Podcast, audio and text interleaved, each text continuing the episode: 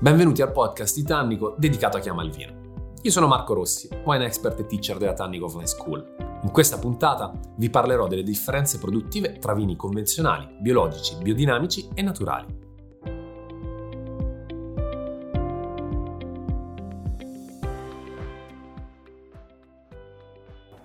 Cerchiamo di fare chiarezza in maniera tale da essere intanto consapevoli di quello che beviamo e poi di poter navigare attraverso questo mare magnum di, di, bottiglie, perché di produttori oggi ce ne sono veramente tanti e fanno quasi tutti dei vini divertenti, eccellenti, importanti, a seconda della, della necessità, della giornata, di quello che volete abbinare. Allora, intanto, vino naturale oggi in Italia non ha realmente una, una certificazione. I cugini francesi su questo sono un po' più, più avanti, si sono portati appunto verso un mondo normato. Quindi che cosa hanno fatto? Hanno previsto che eh, partendo dalla certificazione del biologico si possa arrivare a certificare anche il vino naturale. Oltre al metodo in vigna, che appunto sarà bio, è in cantina che poi cambia il modo di lavorare effettivamente. Il nostro focus oggi è questo. Cerchiamo di andare però in ordine. Se parliamo di vino convenzionale, e questo anche disorienta un po'. Non è che in etichetta troviamo scritto vino convenzionale. Il vino è forse l'unico prodotto al mondo che non riporta gli ingredienti in etichetta, ma di ingredienti ce ne possono essere veramente tanti. Ma non ci confondiamo, convenzionale non vuol dire che necessariamente chi sta facendo il vino sta utilizzando chimica o sta utilizzando tanta chimica e che quindi vi creerà un danno. Però c'è ovviamente qualche produttore che per assicurarsi il risultato sul vino tende a esagerare sempre rimanendo nei limiti di legge. Tra questi ingredienti troviamo la solforosa che serve a conservare il vino. Eh, troviamo altri ingredienti che sono per esempio dei sali minerali per dare più sapidità, dei tannini per portare appunto tannino dentro il vino. Possiamo trovare degli acidificanti, ehm, colla di pesce per esempio, albumina, tutti elementi che ci aiutano a rendere magari il vino più, più pulito. L'albumina è un derivato animale per intendersi e ci aiuta proprio a togliere tutti quei residui dal vino che non vogliamo che poi si, si vedano. Quindi non è soltanto un discorso di, di filtrare, ma un discorso proprio di, di, fare chiarifica, si chiama così, ed è una tecnica molto, molto in uso.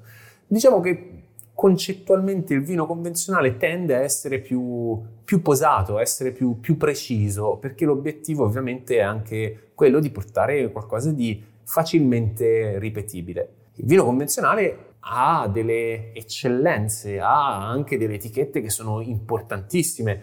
Le grandi aziende, molte fino a poco tempo fa, lavoravano in modo convenzionale, ma è giusto e non è che è un qualcosa di, di sbagliato da demonizzare, assolutamente non è, non è, così. È una scelta di stile, è una scelta anche in funzione appunto del, degli obiettivi.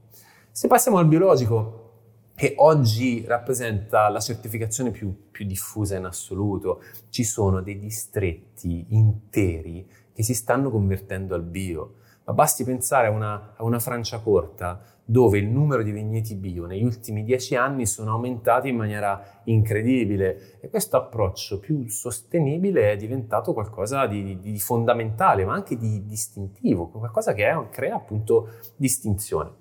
Gli elementi che utilizzo devono essere tutti elementi non impattanti e che quindi non danno problemi di, non di salute nel lungo periodo, ma nell'immediato. Anche la solforosa si, si abbassa eh, sia sui bianchi che sui rossi.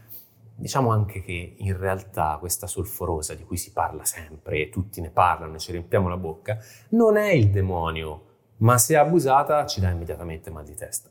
Quante volte vi è capitato calice in mano, tre sorsi, cerchio alla testa? Beh, lì chiaramente abbiamo utilizzato livelli solforosi altissimi. Ma perché la legge ci permette di farlo? Qui lo dico e qui lo nego. Però è una legge comunitaria. Allora, noi in Italia e in Francia, comunque il bacino del Mediterraneo, la Spagna stessa, non abbiamo bisogno di utilizzare grandi livelli di solforosa, perché grazie al cielo abbiamo tannini, abbiamo una bella acidità nel, nel vino e abbiamo alcol, che sono i tre elementi che fanno invecchiare il vino senza grossi problemi. Però nella cosiddetta Mitteleuropa, zona un po' più fredda, si tende a avere un po' più di difficoltà a fare invecchiare i vini. E quindi quando è stata introdotta la regolamentazione sulla solforosa, ovviamente il legislatore ha tenuto conto anche delle esigenze degli altri paesi. e quindi i livelli sono un po' più alti in funzione di, in funzione di questo. Dobbiamo anche considerare ovviamente che nel bio comunque possiamo anche utilizzare appunto elementi tipo l'albumina e la colla di pesce per fare chiarifica, per, per intendersi. Il vino biologico si tende comunque al palato a, a riconoscere. Eh, qualche anno fa, la prima ondata del vino bio degli anni 90, effettivamente ha creato forse un danno per questo movimento perché? Perché i vini effettivamente erano difettati. Però la nuova ondata con il nuovo secolo invece ha creato del, dei vini più, più, corretti, comunque vivaci, un po' più, più rustici sicuramente, ma abbastanza specchio del, del territorio. Quindi fondamentalmente passiamo da questi 47 circa ingredienti alla manciata di una ventina della biodinamica. Allora, facendo un rapidissimo passo indietro per farvi capire l'importanza del primo step, una cantina come Ferrari, Trento, ha convertito quasi tutti i vigneti a biologico. Non è andata verso la biodinamica, ma ci sono aziende importantissime, tipo appunto Romane Conti, per citarne una importantissima, fondamentale nella storia del vino, che è biodinamica. Ecco, la biodinamica in cantina si traduce in pochissimi ingredienti. Intanto le fermentazioni devono essere necessariamente spontanee mentre nel biologico la fermentazione può essere naturale, spontanea oppure per, per inocolo. Nella biodinamica il vino deve fermentare da solo e questo è un aspetto veramente importante e fondamentale che differenzia un po' il tutto. La differenza gustativa però che troviamo nei vini biodinamici, che anche questi sono estremamente identitari, facili da riconoscere, sono legati più al lavoro che viene fatto in vigna, perché in cantina viene fatto veramente, veramente poco. Li riconoscerete intanto perché trovate eh, la certificazione nell'etichetta. Sul biologico trovate la classica fogliolina che potrebbe essere verde o anche di un altro colore, poi ci sono vari organi che certificano. Mentre per quanto riguarda la biodinamica, il più diffuso è Demeter. Quindi quando trovate il bollino Demeter nel retroetichetta o davanti, sapete che siete davanti a un vino appunto biodinamico. Nel, al gusto troverete un vino che è eh, sui tannini abbastanza ammorbidito, un po' più leggero. Eh, più immediato, ma anche di una, bella, di una bella complessità e avrà anche una certa energia, diciamo così. Altra cosa è se invece parliamo di vino naturale. Molti produttori di, in biodinamica possono essere considerati anche naturali, ma non necessariamente. Quindi i livelli di solforosa, per esempio, cambiano nella biodinamica rispetto al biologico, si abbassano nel naturale rispetto alla biodinamica si abbassano ulteriormente. Quindi si tende a lavorare anche in assenza di solforosa, perché si pensa che il vino debba essere un qualcosa di gioioso, qualcosa che possiamo bere immediatamente, non dobbiamo stare lì a pensare agli invecchiamenti, a tenere le bottiglie da parte, ma ne possiamo godere tantissimo nell'immediato. Ecco, in questa terra di confine, per esempio, di aziende certificate biodinamiche che però sfondano nel mondo dei naturali, c'è una che a me piace molto, ma veramente, veramente tanto, che è Domaine Gobi.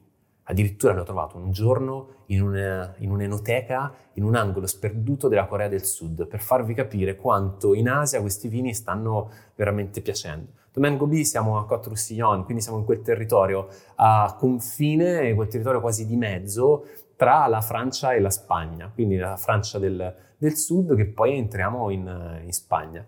E lì abbiamo dei vini molto interessanti, anche un po' proprio per il, per il suolo, che tende a essere leggermente sabbioso. Ma vini Domengo B fa dei vini che sono scarichi, facilissimi da bere, con una bella, una bella freschezza che non ci aspetteremo in un territorio così caldo, ma anche dei profumi stellari, dei profumi che ti conquistano immediatamente, profumi freschi. Ecco, questa forse è un po' la chiave di lettura per, per i vini naturali. Siate nei, nei vini naturali tendiamo a lavorare, come vi dicevo, anche in assenza di SO2 e cerchiamo anche di fare a volte in cantina delle piccole macerazioni carboniche, semicarboniche. Perché? Perché la macerazione semicarbonica tira fuori più frutto e poi ammorbidisce quel tannino un po' verde. Questo ci dà la possibilità, per esempio, in vigna, di raccogliere un pochettino in anticipo per portare un po' meno zucchero e quindi molto meno alcol quante volte guardiamo un'etichetta di un vino che pensiamo essere naturale e vediamo 10.5% di alcol o 11% di alcol? Ecco, questa è già un'indicazione dello stile del vino. Beh, lo, lo troviamo perché appunto raccogliendo un po' prima c'è meno zucchero e più acidità all'interno dell'uva. E andando a lavorare su questa macerazione semicarbonica, quello che facciamo è che ammorbidiamo un po' il tannino, poi sviluppiamo l'alcol tramite lo zucchero, ma non sarà mai troppo elevato. A livello di naso troviamo dei profumi che sono molto floreali. È vero, a volte c'è qualche graffio, c'è qualche piccola imperfezione, ma è specchio diretto del territorio e della visione anche del produttore. Quindi in questo caso sono vini molto divertenti, dinamici, che anche i rossi spesso si possono servire a qualche grado in meno, per, proprio per questa, questo tannino un po', un po' delicato. C'è un produttore che a me piace particolarmente, che si chiama Milan Nestarec. Intanto è di origine della Repubblica Ceca, ma di fatto fa vino lì. E direte, ma è una cosa abbastanza inusuale. No, si fa vino storicamente in, in, quella nazione, ma oggi dobbiamo dire che chiaramente il movimento dei vini naturali sta spostando un po' la viticoltura su territori che fino ad oggi non erano così, così famosi. Ecco, Milan fa dei vini di, di ingresso, anche la linea dei Cru, la linea di ingresso si chiama Forks and Knives L'avrete visto probabilmente perché sono delle etichette con delle persone che sono a una sorta di ballo o banchetto con le teste di forchetta e di, di coltello. Ecco, qui lavoriamo principalmente sul pino nero, sul rosso e poi abbiamo componenti anche di Gewürztraminer. Uh, sul bianco in realtà è un orange wine, quindi non è propriamente un bianco, perché non di rado i bianchi nel mondo dei naturali hanno contatto sulle bucce, quindi si, si estrae. Ecco, i suoi vini fanno piccola macerazione carbonica breve, ma sono veramente godibili, sono facilissimi da, da bere, ma sono anche tecnicamente fatti molto bene. Vi dovete aspettare però al palato una sensazione che è a metà tra il vino e una birra acida, per intenderci, una sensazione che ha tanta freschezza legata appunto a una vendemmia anche anticipata, oltre che al territorio. Milan è quasi un genio nel suo lavoro, ho avuto la fortuna di incontrarlo qualche anno fa e di mettermi a sedere con lui ad assaggiare tutti i suoi vini. Mi ha raccontato un po' la sua storia. Tanto non è un mistero e non è un caso che sia uno dei discepoli preferiti di Pierre Vernois in Jura.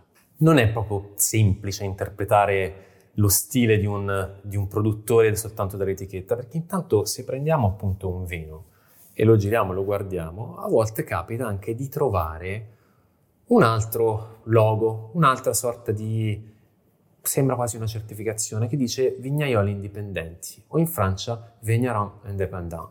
Beh, mh, mm, è una certificazione? No, assolutamente no. È un'associazione. Indica che questi produttori fanno parte di questa associazione che tende a mettere insieme quei produttori che sono appunto indipendenti, che non fanno parte di aziende eh, di multinazionali, non fanno parte di gruppi, eh, non fanno parte di società per azioni, ma fanno parte o di se stessi o di appunto aziende partecipate piccoline, dove comunque il ruolo del vignaiolo è fondamentale. All'interno di questa associazione però troviamo sia produttori convenzionali che naturali, eh, biodinamici, biologici, quindi in realtà ci sta semplicemente indicando quello che è una visione d'insieme, ma non quello che è lo stile.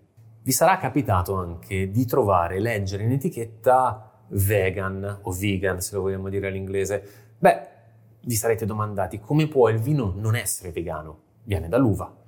Eh sì, l'uva è la componente principale, quindi la fermentazione dell'uva è quello che ci dà il vino, ma per fare quella, quel passaggio sulla chiarifica, quindi per pulire il vino, oltre a filtrare, appunto, possiamo utilizzare degli elementi animali, tipo l'albumina, che è un derivato ovviamente del, dell'uovo e quindi delle galline. Ma potremmo anche utilizzare la colla di pesce, che tanto di pesce non è, perché in Italia, nel bacino del Mediterraneo, la colla di pesce è ottenuta dai maiali, non è ottenuta dallo storione come storicamente avveniva in Russia, è per questo che si chiama colla di pesce.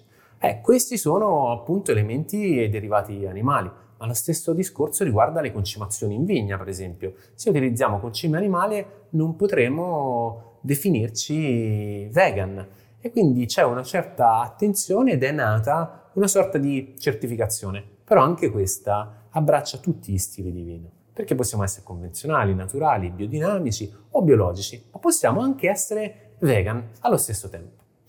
Esiste poi un'ulteriore certificazione molto difficile in realtà da trovare che ha delle connotazioni un po' più religiose, che si chiama kosher. Allora, è ovvio che la certificazione kosher riguarda più il metodo. Quando si vinifica dovrà essere presente all'interno della cantina un delegato del rabbino che dovrà verificare e garantire che tutte le materie prime utilizzate sono di fatto certificate kosher. Quindi è una sorta di certificazione vera e propria, ma anche questa può riguardare sia i convenzionali che i naturali, che i biologici e i biodinamici. Come dire che non stiamo realmente individuando lo stile, ma semplicemente stiamo garantendo chi ha una fede religiosa e la necessità di attenersi a quella fede. Eh, il mondo del vino è complesso, le, le, indicazioni in etichetta non sono facilissime da leggere, però con un po' di attenzione saremo in grado di capire esattamente che cosa beviamo.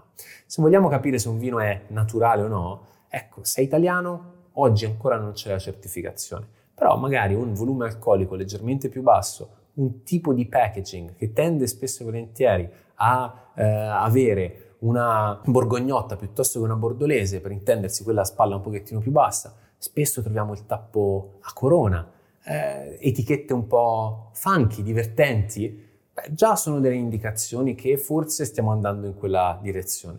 Vi consiglio comunque sempre di chiedere a chi se ne intende e di chiedere quindi magari all'enotecario oppure se siete online troverete comunque delle informazioni più dettagliate.